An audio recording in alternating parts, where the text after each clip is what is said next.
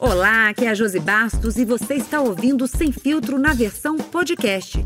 Todas as quartas, confira o programa da TV UFMA na íntegra, no Spotify, Deezer e demais tocadores de áudio. Bom programa!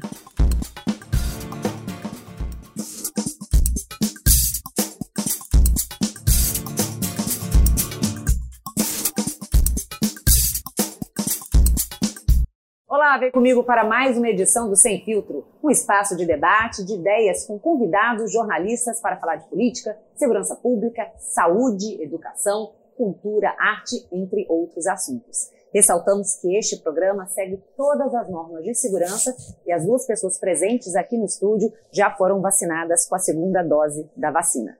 Aqui comigo estão presentes hoje no formato online para este debate Ailton Nunes, jornalista da TV Cidade, Gil Porto, radialista da Rádio Timbira, e Emanuel Pascoal, jornalista aqui da TV UFMA.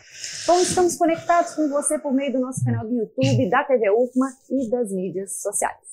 O nosso entrevistado de hoje é o médico e o secretário municipal da saúde, Joel Nunes. Sejam todos muito bem-vindos hoje.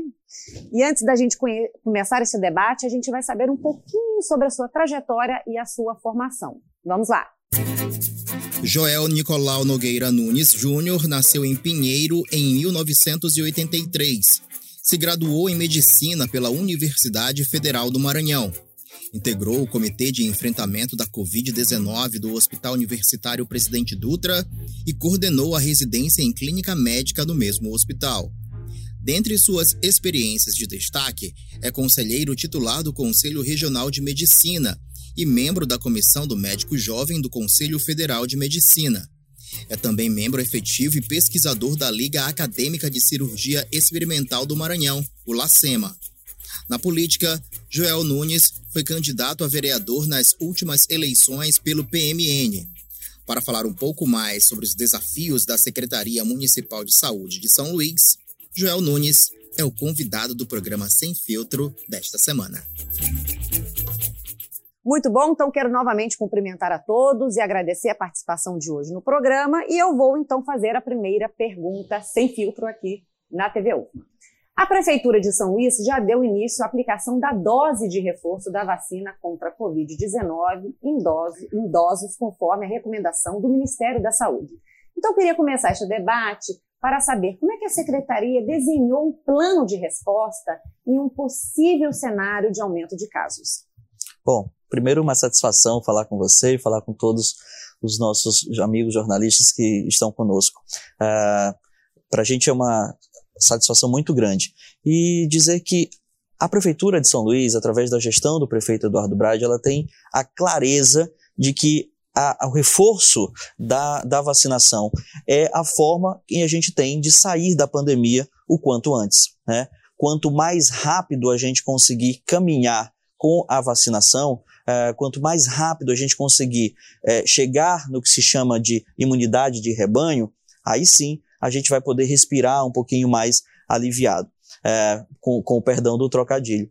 Mas a gente tem também, obviamente, essa preocupação, a preocupação de que o recrudescimento ele pode acontecer, né? A gente viveu uma primeira onda, a gente viveu uma segunda onda, alguns locais é, experimentam uma tendência de terceira onda, mas para isso a gente tem todo um corpo técnico e que a gente fica acompanhando a, os números, né? A, a gente não faz nenhuma intervenção que não seja baseada nas melhores evidências científicas. Acho que é esse o, o grande ponto positivo.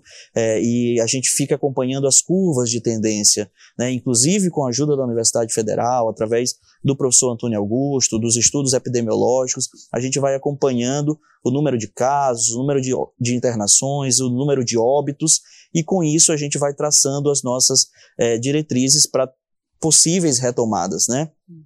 Nesse momento, na verdade, o nosso plano de retomada é de voltar às atividades habituais, de voltar os hospitais. A gente fechou, inclusive, uma ala Covid no, na unidade mista do Bequimão. É, ainda temos o Hospital da Mulher exclusivamente Covid, mas a gente já está desenhando, escrevendo um plano de retomada desse hospital para suas atividades pré-pandemia. Uhum. Vamos abrir a roda aqui, o nosso debate. Alguém quer fazer uma pergunta? Eu pergunto ao secretário o seguinte: é, a Prefeitura de São Luís destacou muito até a nível nacional com relação à rapidez, é, principalmente na questão da faixa etária da vacinação. Em meio também à ideologia política, é, governador de um partido, a presidente de outro, prefeito de outro. Como é que foi conseguir esse resultado, mesmo nas dificuldades, um trave político também em relação à vacinação? Como falei no início, a gente tem a clareza de que é através da vacinação que a gente vai conseguir sair dessa, desse, dessa situação é, em que vive a história da humanidade. Né? Então, o, o prefeito Eduardo Braide ele é, ele é muito determinado, ele é um gestor muito forte e ele sabe e ele escuta o que a gente fala. Quando a gente fala que a vacinação precisa ser prioridade, a saúde precisa ser prioridade, isso já é, já, é, já vinha dele e com mais o reforço que, que, que se faz sempre, é, ele compra essa ideia e dessa forma a gente consegue, apesar de algumas dificuldades óbvias, é, avançar. Conseguimos fazer isso com um seguinte mote: vacina não pode ficar parada. Então, toda vacina que a gente chegava, que a gente recebia, todo lote chegado era imediatamente aplicado. Então, é, lembra quando houve um, um, a, a, Folha de São Paulo liberou alguma coisa a respeito de vacinas com validades vencidas e tudo? É, vacinas, essas vacinas, é, lembro bem, elas venceriam abril, maio. Nós já tínhamos aplicado essas vacinas desde final de janeiro. Né? São assim tão, tão rápido é a, a vacinação. Eu, quando saiu essa matéria, eu, eu sempre disse, olha, aqui a gente não espera um, dois dias com vacina em estoque. Então imagina se a gente vai aplicar vacina vencida, né? Então é por conta dessa determinação mesmo que o prefeito abraçou essa ideia, fez disso um, um, uma diretriz e assim continua sendo. A gente recebe vacina, então logo a gente recebe, começa logo a aplicação. Uhum. Gil Porto? Secretário, eu queria fazer a seguinte pergunta para o senhor. O, a validade, o senhor falou de validade de vacina, mas tem a validade também do prazo entre uma aplicação e uma e outra, que muita gente já falou que vai diminuir esse prazo, também que na bula eh, de algumas vacinas o prazo é bem menor, porque se estipulou três meses. Agora, com a vacinação bem avançada aqui na, na nossa capital, já dá para diminuir isso e muito em todas as vacinas? feita essa pergunta e eu te agradeço a oportunidade de poder responder isso à luz das melhores evidências científicas. Uh, Gil, uh, a, a, bula ela tem realmente um, um, um valor, um número, um intervalo, uh, e eu vou citar para cada uma. a Coronavac de 3 a 4 semanas, a, AstraZeneca de 4 a 12 semanas, e a vacina da Pfizer, que é essa que tem assim, o maior é, o maior rebuliço, por quê? Porque na, onde, lá fora, onde ela foi feita, a vacinação, o intervalo foi feito com três semanas, e no Brasil foi feito com três meses, né? Então, o que permitiu fazer isso? Os estudos mostram que tanto três semanas quanto três meses, os anticorpos são os mesmos formados. Então, não há perda nesse sentido. Então, aplicar a segunda dose com três semanas, aplicar a segunda dose com três meses, os estudos mostraram que não há diferença. Diferente da AstraZeneca, por exemplo. A AstraZeneca mostrou, os estudos com a AstraZeneca mostraram que doses, é, as segundas doses aplicadas com intervalo maior criam mais anticorpos, ou seja, tem mais defesa. Então, por isso, essas, mesmo tendo estoque, não é interessante para a população adiantar, antecipar essas doses, né?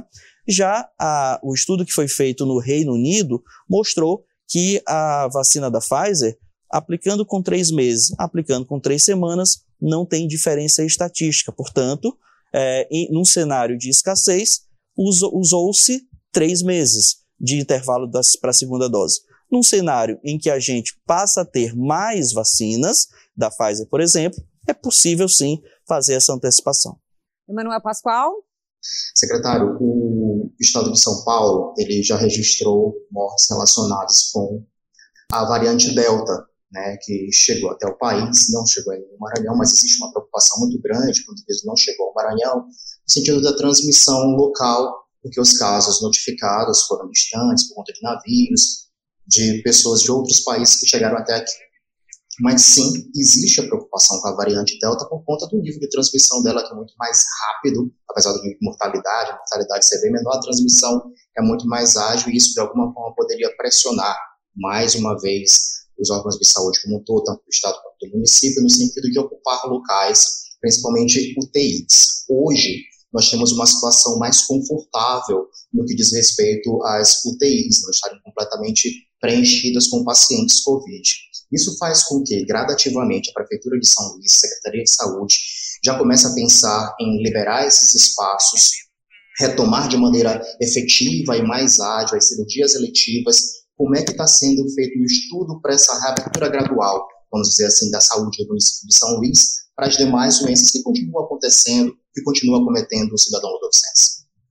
Olha, antes de responder, eu preciso fazer um comentário. Que nível de perguntas, viu? Que nível de perguntas. É, mas, assim, é, é, perfeito o que você falou. É perfeito. Uh, a gente sim já faz esse estudo de retomada, mas precisa fazer um recorte. Uh, o, o, a gente teve a preocupação de não parar o atendimento e foi isso que nos foi bastante elogiado nesse encontro que falei lá em Brasília. É, a gente não parou os nossos atendimentos, nem na atenção primária, nem na média e alta complexidade. E o que fizemos? Qual foi a mágica? No início, é, nós fomos bastante criticados. Por quê? Porque não colocar a vacinação nos postos de saúde, que já fazem vacinação de rotina. Imaginem, nós temos 54 pontos, unidades básicas de saúde. Muitos deles com condições estruturais ridículas, horríveis, que a gente está fazendo todo um trabalho de reformulação deles agora, né? Para que ele seja pelo menos mais receptivo, é, digno para a população. Nós aplicamos já mais de um milhão de doses de vacina contra a Covid. Imaginem um milhão de pessoas tendo que ir a esses postos de vacinação para tomar mais essa vacina. Então, a opção de colocar nos centros de vacinação, respeitando os distritos sanitários que temos em São Luís, foi exatamente para isso. A população continua usufruindo dos, das unidades básicas de saúde com a sua consulta de rotina normal, na estratégia saúde da família, a vacinação habitual continuou sendo feita. Só para você ter ideia, nós encerramos, nós aplicamos todas as doses de H1N1 recebidas todas, nós já pedimos mais, inclusive, para poder continuar a aplicação. Então, isso tudo continua acontecendo normalmente. Né? Além disso, nós criamos os, os centros de atendimento às síndromes gripais. Então, aquelas pessoas que tinham síndromes gripais, quadro gripal, ao invés de ir para as unidades básicas e concorrer com aquele paciente que tem qualquer outro, outro, outra sintomatologia, não, ele ia para as síndromes gripais, para esses centros que foram criados. Então a gente continua ofertando, fazendo assistência e ofertando mais pontos. Em relação às cirurgias eletivas, por exemplo, o que, que nós fizemos? E aí, mais uma vez, a parceria com a Universidade Federal, com o Hospital Universitário. Todas, todos os, os atendimentos que eram feitos no Hospital da Mulher, que nós transformamos em hospital Covid, é, exclusivamente Covid, nós levamos para o hospital universitário. Então, o Hospital da Mulher, ele foi para dentro do Hospital Universitário. Todas as suas cirurgias ginecológicas, cirurgias gerais e neurocirurgias continuam sendo realizadas, as que estavam programadas, as que estavam marcadas, dentro do Hospital Universitário. Isso até 30 de setembro. E muito provavelmente, se as coisas continuarem, as taxas continuarem como nós estamos pensando, projetando, dia 1 de outubro, a gente faz essa retomada para o Hospital da Mulher. Uhum. E com isso a gente encerra esse primeiro bloco. Vamos para um rápido intervalo. No debate aqui no Sem Filtro, a gente volta já já. Você está ouvindo Sem Filtro na versão podcast. Estamos de volta com o nosso Sem Filtro e o entrevistado de hoje é o médico e o secretário municipal da saúde, Joel Nunes. Destaco aqui a participação deste time de jornalistas convidados para este debate sem filtro aqui na TV UFMA. E não esqueça de conferir o nosso programa no canal do YouTube e nas mídias sociais pelo link que aparece aí na sua telinha. É, secretário, eu queria, já que a gente falou de universidade, né, a gente pontuou isso no primeiro bloco, falar sobre essa questão desse diálogo que é, a secretaria tem feito com as instituições públicas, né, exemplo aqui da Universidade Federal do Maranhão, para as ações de vacinação. Com essa experiência, como é que o senhor avalia articular mais parcerias, né, descentralizar mais essas ações com as instituições de ensino? Então, essa, essa também é uma diretriz nossa, é, porque, veja, é, na administração pública e principalmente na saúde, em que os recursos eles são escassos, né, é, a gente precisa ter uh, todo, toda sorte de parceiros, bons, grandes e bons parceiros, para que a gente possa conseguir avançar. É, e a Universidade Federal é um exemplo disso, né? Nós temos aqui dentro da universidade dois pontos de vacinação importantíssimos, que já vacinaram milhares de pessoas desde, desde o início. O Centro Municipal de Vacinação, que fica no Centro de Convenções, e o Drive-Thru, que fica aqui é, é, também na Universidade Federal.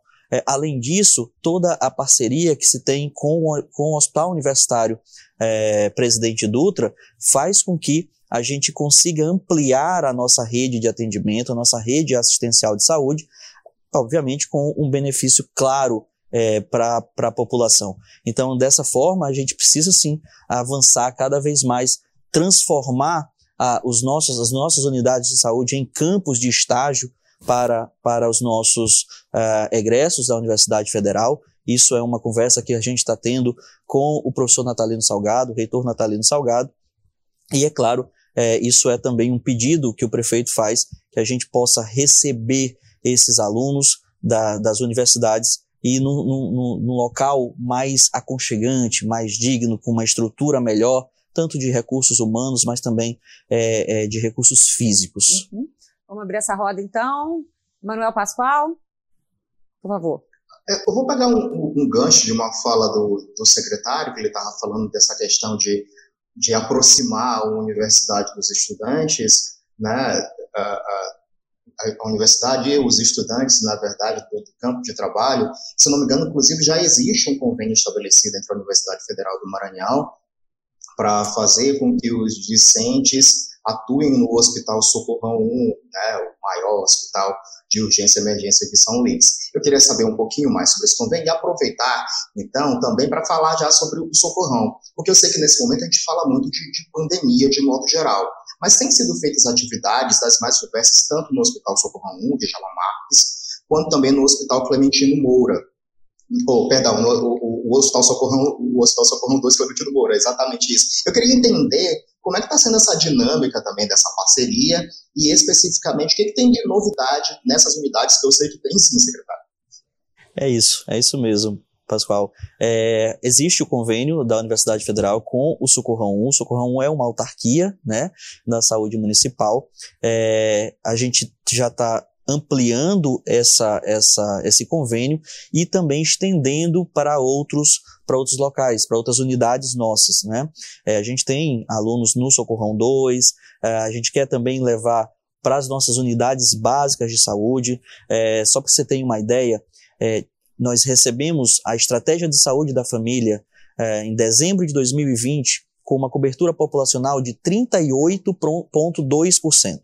A cobertura populacional da Estratégia de Saúde da Família em São Luís, em dezembro de 2020, era 38,2%.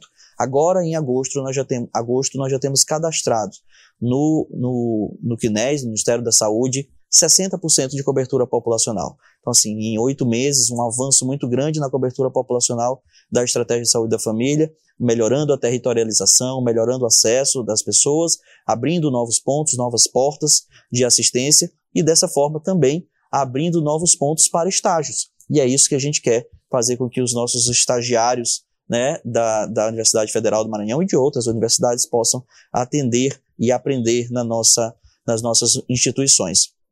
Além disso, nos, pró nos, próprios centros de vacinação, nós também trabalhamos com os estagiários. Né? Nós fizemos questão de que os estagiários da área da saúde tivesse, e não só da saúde, até da, da administração, porque tem também atividades é, administrativas, é, fizessem parte desse, dessa história. Né? Nós, o que nós estamos vivendo é histórico. Nós somos testemunhas oculares da história, né? É, de uma história triste da, da humanidade, mas é história. E esses alunos também, a gente conversava com eles e via o quão satisfeito, o quão felizes eles estavam de poder ajudar nesse momento da vacinação, que é o que, como já falei, é o que há de mais importante. Em relação aos nossos socorrões, não tenho a menor dúvida de que hoje os socorrões eles respiram novos ares. É, reformas estruturantes estão sendo feitas, apesar de que são grandes as reformas que precisam ser feitas, mas ah, algumas elas já se iniciaram. E aí eu vou citar para você algum exemplo, alguns exemplos. Em se tratando do Socorrão 2, é, desde que ele se iniciou, ele trabalha com quatro salas de cirurgia. Então, é um hospital que tem muitos atendimentos, são 2 mil atendimentos por dia, 70% dos seus atendimentos são trauma, então politraumatismos, fraturas e tudo mais, então eminentemente cirúrgicos, uh, e trabalhava com quatro salas. Então, nós estamos reformando é, as oito salas que elas deveriam, então nós estamos dobrando a capacidade do bloco cirúrgico do Socorrão 2 e colocando lá o que há de melhor. Entregamos carrinhos de anestesia, os mais modernos, com monitores acoplados, o piso mais apropriado, segundo a vigilância, que é um piso vinílico apropriado para centro cirúrgico, focos com luz de LED. Então, assim, é, os, os, funcionários, inclusive, eles mandam foto do lado, do lado desses equipamentos, porque olhar isso na, na, na no SUS é, é tão difícil e a gente vê a satisfação de eles lá recebendo esses, esses equipamentos. Eu estava citando aqui em off o aparelho de ultrassom. A gente tinha um aparelho de ultrassom que remete àquela, àquela ideia de quando a gente lembra do computador bem antigo, com aquele tubo de imagem grandão. E era assim, agora a gente colocou um que tem dois dedos de espessura, touch screen, sabe? É uma coisa eh, bem mais moderna. Então são avanços. As macas, nós estamos fazendo a, a troca de todas as camas das nossas unidades. Então, são mais de 400 leitos que estão sendo trocados. Nem todos ainda foram recebidos. Imagina, chegar a 400, a, a empresa é de fora, é do Rio Grande do Sul, salvo engano. Então, ela vai entregando, os caminhões vêm aos poucos e a gente já vai fazendo essa mudança porque aqueles leitos enferrujados, né, que realmente já, já deram o que tinha que dar, eles vão sair e esses novos leitos estão chegando. Uhum. Vou te interromper para a gente fazer o nosso debate rodar aqui, Gil Porto, a gente vai voltar a esse assunto, tá? É, já que estamos falando de, de parceria, é, todo mundo sabe que o prefeito Eduardo Braga é de um grupo político, o governo do estado, o governador Flávio Dino de outro grupo político. Como é que está sendo essa parceria entre os dois, entre a prefeitura governo do Estado. Queria que o senhor falasse também sobre o Hospital da Criança, que muita gente cobra como é que está o andamento da obra desse hospital. É, Gil, a, as instituições elas estão acima de qualquer de qualquer vinculação é, político-partidária, né? Então a gente tem o trato que deve, deve se ter é, quando se está falando do bem comum. Né? Então quando a, as solicitações para a população, para os usuários, para a melhoria do SUS, é, elas precisam ser feitas, elas são feitas é, por telefone, por ofício, através é, da, da Comissão Intergestores Bipartite, através do COSEMES, das instituições. Né? Então, o, o, o, o, contato institucional ele acontece sem nenhum grande problema. Né? Então, é, o próprio secretário de Estado, Carlos Lula, também tem um, um, trato normal com ele, quando preciso ligo, quando ele precisa liga também, então assim, não há nenhuma, é, nenhuma animosidade em relação a isso não. É, você fala em relação ao Hospital da Criança, o Hospital da Criança ele passa por uma reforma, né, que já se arrasta realmente, essa reforma, é importante se diga, ela está a cargo da, do governo do estado. Então, o governo do estado está fazendo a reforma do Hospital da Criança e, tão logo essa obra termine, essa reforma termine, ela passará a, aos, aos, ao, à Secretaria de Saúde do município de São Luís. Uhum. Ailton Nunes, por favor. Secretário, é, atualmente a questão da, da saúde, na área da saúde, se fala muito em humanização. O senhor é médico, tem uma experiência larga dentro da sua profissão, agora gestor público. Como é que a administração do Eduardo Brade, a sua administração, a sua gestão, vê a questão da saúde e imunização? Explique para a gente, por favor. A, a, humanização ela é fundamental para qualquer instituição de saúde e ela é também uma diretriz da nossa gestão. O prefeito Eduardo Brade, que ele quer uma cidade humana, inteligente humana, e nós também na saúde é, seguimos esse mesmo caminho. É, só para que você tenha ideia, oficinas em relação aos nossos administradores estão sendo feitos, então aquelas pessoas que recebem os nossos pacientes, os nossos usuários nas unidades, eles estão passando por oficinas de humanização. Essas oficinas serão levadas ao, aos nossos hospitais também. Nós iniciamos pela atenção primária saúde, pelas unidades básicas de saúde. Vamos estender isso aos nossos hospitais. É, e tem mais um detalhe. Né, a, a, parte estrutural, as nossas reformas, elas já contam com isso. O layout de cores, a, a, alguns locais com um, é, detalhes em madeira, com plantas, para dar aquele, aquela ideia de acolhimento, né, de aconchego. É, isso tudo vai ser, já é um padrão nas unidades de saúde de São Luís. Uhum. O senhor falou sobre a questão da importância né, desse parque tecnológico, a importância da compra de equipamentos para os hospitais, mas eu fico pensando muito na formação desse profissional que também vai ter que trabalhar com esse equipamento. E a gente sabe que as instituições, eh, as instituições públicas elas têm esse gargalo né, do concurso, da contratação, da formação desse profissional. Como é que vai ser feita essa matemática aí? Olha só, as nossas, os nossos uh, servidores, eles têm uma qualificação muito boa. Né? Os, os melhores é, profissionais, eles estão também na nossa rede. Muitas vezes, Josi, desacreditados, desmotivados, né? Então imagina, eh, tem alguns locais que quando eu fui visitar, eu dizia, eu como médico, eu não, eu não gostaria de atender aqui. Né? Então assim, qual a motivação que você vai para fazer aquele atendimento, que você vai sair de casa? É, imagina, ainda há pouco eu recebi foto de anestesista tirando selfie com o aparelho de, de anestesia que chegou lá. Então, assim, aquilo ali parece um sonho. Uhum. Isso dá ânimo, dá motivação. Né? Eles sabem mexer, eles sabem fazer, mas precisa de condições também. E são essas as condições que a gente está querendo dar para que os nossos servidores possam fazer o seu melhor trabalho. E a gente tem um time muito bom, tecnicamente muito bom na saúde de São Luís e vai melhorar ainda mais.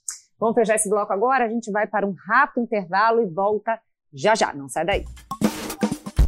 Você está ouvindo Sem Filtro na versão podcast. E voltamos para o nosso último bloco. Nosso entrevistado de hoje é o médico e o secretário municipal da Saúde, Joel Nunes. Aqui comigo para o nosso debate estão os nossos jornalistas convidados no formato online no estúdio da TV UFMA. Lembrando que este programa também está disponível no nosso canal do YouTube e nas mídias. É, secretário, eu queria falar, começar esse bloco falando sobre a ação do Ministério Público do Maranhão no início do ano, com recomendações à pasta sobre a estrutura da vacinação né, e reformas do Centro Municipal de Vacinação, de Imunização. Eu fiquei muito curiosa em relação à dimensão do sistema de informação e conectividade, porque a gente sabe que aqui no Estado e no município a nossa rede telemática é deficiente. Né? Como é que ficou o encaminhamento dessa questão? É, a gente tem, teve essa preocupação desde o início é, de fazer com que a, a, o nosso cadastro ele fosse o mais rápido possível. Né? O cadastro é você não basta você aplicar a vacina, você tem que dizer que aplicou. Né? Então, é, trazer isso do manual para o online é, realmente é bem difícil, porque no início a plataforma ela estava muito instável, então eram milhares de informações ao mesmo tempo, mas nós contamos com a ajuda, inclusive, da Secretaria de Informação e Tecnologia, da nossa Superintendência de Informação eh, e Tecnologia da, da, Secretaria Municipal de Saúde, e nós conseguimos levar para os nossos pontos links né, melhores, maiores, e a gente já consegue fazer esse cadastro online da nossa vacinação. Então, assim, tão logo a vacina é feita, esse cadastro ele já é, já é lançado. Ótimo. Ailton Nunes, vou começar com você dessa vez. Por favor. Ok, Josi. É, eu queria voltar a falar sobre o Socorrão 1, principalmente. É, nas administrações anteriores, e acredito que seja na atual também, ele é meio que uma pedra no caminho do gestor, do secretário municipal de saúde. Por quê? É, não atende só São Luís, atende todo o estado do Maranhão. Sempre foi muito lotado, sempre é, noticiado. Eu queria saber do secretário isso, qual a visão dele, o que é que ele é, está trabalhando também meio a essa pandemia que todo mundo está preocupado com isso, mas a gente sabe que tudo também continua a funcionar. Com relação ao Socorro 1, o que é que pode ser melhorado, já que ele é sobrecarregado com relação a atender não só a população de São Luís, que já é grande, mas também muita gente do interior do estado e às vezes até de outros estados? Aí eu vou te dar números.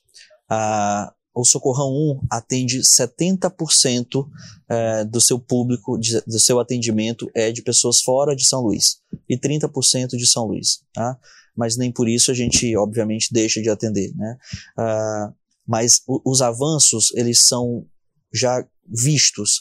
É, tem gente que está postando foto do corredor do Socorrão, o, o, corredor do Socorrão agora ele virou instagramável. Você consegue tirar a foto, as postagens são as mais engraçadas, o corredor brilhando. É claro que por vezes, no final de semana, essas lotações, a lotação ainda acontece, mas muito diferente do que já foi outrora. A gente sabe que é uma dificuldade ainda, é, o rodízio de leitos ele precisa acontecer de maneira melhor, mas ah, o que nesse momento é o maior gargalo são os bloqueios causados pela, pela Covid. Então imagino, se eu tenho uma enfermaria que tenha 10 leitos, exemplo, e nesses 10 leitos eu tenho um paciente com Covid, os outros 9 leitos estão bloqueados. Então seriam nove, nove pessoas que estariam ali, mas que infelizmente às vezes precisam estar no corredor, né, por conta desse bloqueio que a Covid está trazendo. É, não fosse isso, muito provavelmente você não veria mais pacientes nos corredores, né, é, graças à, à, rotatividade, graças à, à, à gestão é, de pessoas que a direção tem feito, graças ao entendimento e aos métodos que estão sendo aplicados, o método Lean, que é um método que foi trazido para cá pelo Hospital Sírio-Libanês, que inclusive está em sua segunda fase agora no Hospital Socorrão 2, que faz toda essa gestão de leitos, esse rodízio de leitos para que eles sejam melhor otimizados, né? É, muitas vezes a questão não é simplesmente aumentar o número de leitos, mas sim melhorar a eficiência, a efetividade daqueles que você possui. Então é isso que está sendo feito para que a gente possa me melhorar. E além do que, melhorar também a oferta de insumos. Só para que vocês tenham uma ideia, quando nós iniciamos, é, existia um déficit muito grande no pagamento de fornecedores é, do Hospital Socorrão 2. Então, o Hospital Socorrão 2 ele tinha lá uh, quase 200 pessoas aguardando por cirurgias ortopédicas. Por quê? Porque não tinha material. Então, o fornecedor ele já estava quase seis meses sem receber. Como é que ele vai fornecer? Né? Então, a, a fila aí não tem como. Né? É, hoje a gente tem uma demanda de 35 pacientes esperando, de 200 para 35. O tempo de espera era de quase dois meses, o tempo de espera hoje é de 15 dias. Então, ainda tem problemas, é óbvio que sim, e reconhecê-los eu acho que é o primeiro ponto para que a gente possa re resolvê-los. Mas eles melhoraram bastante, diminuíram bastante, e muito provavelmente a gente saindo agora dessa fase em que os bloqueios por Covid acontece, acontecem, a gente ainda vai respirar melhor é, nos nossos socorrões. Uhum. Gil Porto, por favor. Todos nós sabemos, é, secretário, que já, já começou também a vacinação, a aplicação já da terceira dose, é, mas eu queria saber o seguinte: já existe um consenso é, de forma científica sobre a validade da vacina? Eu digo o seguinte, porque da, é, da gripe tem que ser anual, tem que se tomar anualmente. E da, da Covid, já existe esse consenso, a vacina tem validade de seis meses, oito meses, um ano. Essa é uma pergunta. A outra, para emendar, principalmente da, da minha área, que eu trabalho mais, que é o esporte, a questão da volta do torcedor aos estádios, porque a gente já vê público, gente na rua, em de todos os eventos espalhados pela cidade, pelo Brasil inteiro. Mas no estádio, que tem aquele espaço amplo e a torcida cobra muito, e a gente não tem ainda a presença do torcedor. Claro que nós não queremos fazer igual foi feito agora recentemente em Belo Horizonte, em que abriu para o jogo do Atlético Mineiro, e aí foi uma aglomeração, ninguém respeitou nada, foi aquela bagunça. Como a prefeitura está querendo fazer isso aqui em São Luís e se seria obrigatório aquele passaporte com as duas é, doses da vacina aplicadas aqui, no, aqui em São Luís. Bom, Gil, primeiro em relação à, à terceira, a validade né, da, da, da vacina, eu, eu, ontem aproveitei essa, essa minha estadia em, em Brasília e também consegui uma agenda com o ministro da Saúde, o ministro Marcelo Queiroga, é, que é cardiologista também, então a gente já tinha aí uma, já se conhecia previamente e ele fez essa deferência de, de me atender lá. É, então, a, essa, essa discussão ela acontece não só aqui no estado, acontece no Brasil inteiro, é inclusive uma preocupação dele. O que os estudos nos mostram é que a, os anticorpos, que são as células de defesa do organismo, eles começam a cair com seis meses. Né? É, então, por isso é que esse intervalo de seis meses foi utilizado para a aplicação da terceira dose, principalmente em idosos. Então, não por acaso se começou em idosos, não por acaso se estipulou seis meses para, para a aplicação dessa terceira dose. Então, porque os estudos mostraram, né, estudos em Israel, mostraram que após seis meses os anticorpos começam a cair e por isso a aplicação da terceira dose. É, quando, quando, quanto a, a, ao ciclo que isso vai é, precisar ser feito a cada seis meses, a cada ano, são os estudos ainda estão trabalhando para essa resposta. Nesse momento eu não consigo te dizer. O que é possível dizer é que essa terceira dose após seis meses precisa. Depois dessa terceira dose, e aí o sistema imunológico responde melhor, ele consegue ficar por mais tempo, mais seis meses, mais oito meses, mais um ano, mais dois anos, o futuro dirá. Ao esporte, a gente sabe que a gente tem essa, essa, esse questionamento muito grande, né? É, não só do esporte, mas também da parte da cultura, né? São Luís, com toda a sua efervescência cultural, né? também está tá pedindo por essa, por essa reabertura. E a, a apresentação, a, no, a nota técnica já está pronta, a gente vai apresentar ao prefeito é, e nela a gente coloca a nossa, a, a, a nossa, a nossa ideia né, de como fazer essa retomada também das praças esportivas aqui em São Luís. Eu não vou poder te adiantar, eu vou fazer essa apresentação ainda ao eu prefeito. Eu ia para antecipar. É, ainda ao prefeito, mas é, agora em setembro a gente já vai ter, é, se Deus quiser, alguns avanços em relação a isso. Sim. É, Manuel Pascoal, por favor. Eu tô, eu tô sorrindo aqui, secretário, porque se o senhor não adiantou a resposta para o Gil Porto, o senhor também não vai adiantar a minha, mas não custa perguntar, porque jornalista pergunta mesmo. Está se aproximando final de ano e, consequentemente, carnaval. O senhor falou realmente da expectativa. São Luís é uma cidade extremamente né, cultural, efervescente, né, e as pessoas se perguntam muito, já não tivemos por dois anos de São João, e aí? É para o cidadão ludovicense, é para o turista que vem até a cidade ter esperança nesses eventos, é, seguindo, digamos, direitinho as normas, se vacinando e continuando usando, utilizando máscaras e com essa preocupação, será que a gente consegue ter um, uma festa de Réveillon e ter carnaval em 2022?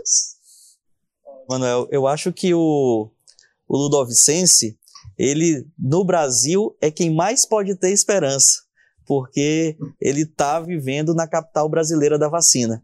E é através da vacina que a gente vai conseguir abrir para esses acontecimentos. Então, a capital brasileira da vacina, quem vacinou a população adulta mais rápido, quem vacinou os adolescentes mais rápido, uh, quem já está fazendo a terceira dose dos idosos à frente de todo o Brasil, que vai iniciar dia 15 de setembro ainda. Então, o, o, o Ludovicense ele tem que ter muito maior do que os outros brasileiros a esperança de que tão logo a gente vai voltar a viver esses, esses momentos de alegria aí do, do carnaval, do São João e etc. É. O senhor, como médico, trabalhou né, no HU, né, acesso, teve o acesso né, ao SUS, um atendimento, mas agora a sua primeira experiência na gestão pública, né, como gestor, e com muitas complexidades. Eu queria saber a gente sabe que a vacinação é uma prioridade, mas diante de tantas complexidades, o que, que o senhor considera assim, as maiores urgências para esse ano? Bom, primeiro, a gente precisa, e já está fazendo, a aumentar a cobertura populacional da estratégia de saúde da família. Então, isso a gente já conseguiu. A nossa meta é, que era chegar aos 60% no final do ano, agora em agosto nós já conseguimos. Então nós saímos de 38% de cobertura populacional, como falei, e já estamos agora em agosto com 60%. Então essa era, era a meta do ano e ela já foi batida antes, né? Agora em agosto a gente já conseguiu com quatro meses, portanto, de antecipação. Além disso, estruturar os nossos serviços de média de média complexidade, os nossos centros de especialidades médicas. Nós temos dois é, no Filipinho e na Vila Esperança, é, são insuficientes e os que tinham ainda não funcionavam a contento. Então nós estamos fazendo todo o movimento para otimizá-los, para melhorar, ampliar os atendimentos médicos das especialidades e ainda este ano tentar aumentar é, pelo, pelo menos mais um mais um centro de especialidades Sim. médicas, né? É, e a alta complexidade, é, reformular a alta complexidade. O que acontece hoje? O, a referência da neurocirurgia, por exemplo, ela acontece no Socorrão 1. E a referência do trauma ortopédico, ela, ela acontece no Socorrão 2. Isso não vejo sentido. Na verdade, ninguém vê sentido. Porque se um paciente ele sofre um acidente e ele está em trauma do pescoço para baixo e na cabeça, o SAMU não sabe se ele leva para o Socorrão 1 ou para o Socorrão 2. Então, isso não, não tem sentido, né? É, a gente está levando, até porque está aumentando a capacidade é, do centro cirúrgico lá do Socorrão 2, nós vamos levar a, a neurocirurgia para o Socorrão 2 e dessa forma melhorar os perfis das nossas unidades. As nossas unidades elas não tinham perfil, então não se sabe é, o que cada um faz. Então no mesmo local você tinha atendimento da estratégia de saúde da família, você tinha um atendimento psiquiátrico, você tinha sabe, um atendimento da imunização, e aquilo ali não tinha financiamento de nada, não tinha habilitação de nada. Então, essa montagem dos perfis, elas também são feitas agora nesse primeiro ano, para que no segundo ano a gente possa aí trabalhar com outros, com outros, com outras características e poder avançar ainda mais na saúde de São Luís. Ótimo. Gil Porto, você analisou, quer fazer a pergunta, a gente pode fazer mais uma, viu? É o seguinte, que São Paulo e Rio de Janeiro, secretário, já estão adotando ali aquele passaporte da vacina. O senhor desse passaporte aqui para os eventos em São Luís e o que falar de muita gente aí, o que, que, que o senhor deixa aí de mensagem para aqueles negacionistas que não gostam de usar nada, de se proteger, enfim, para todos esses negacionistas? O passaporte, ele vai acontecer para aquelas para aquelas cidades que não vão conseguir avançar o tanto quanto São Luís, né? É, então, assim, como eu estava falando para vocês, nesse evento lá em Brasília, é, tem gente que ainda está acima dos 30 anos de idade vacinando, né? Então, nós já vacinamos até 12 anos, já fizemos segundas, terceiras chamadas para esse público.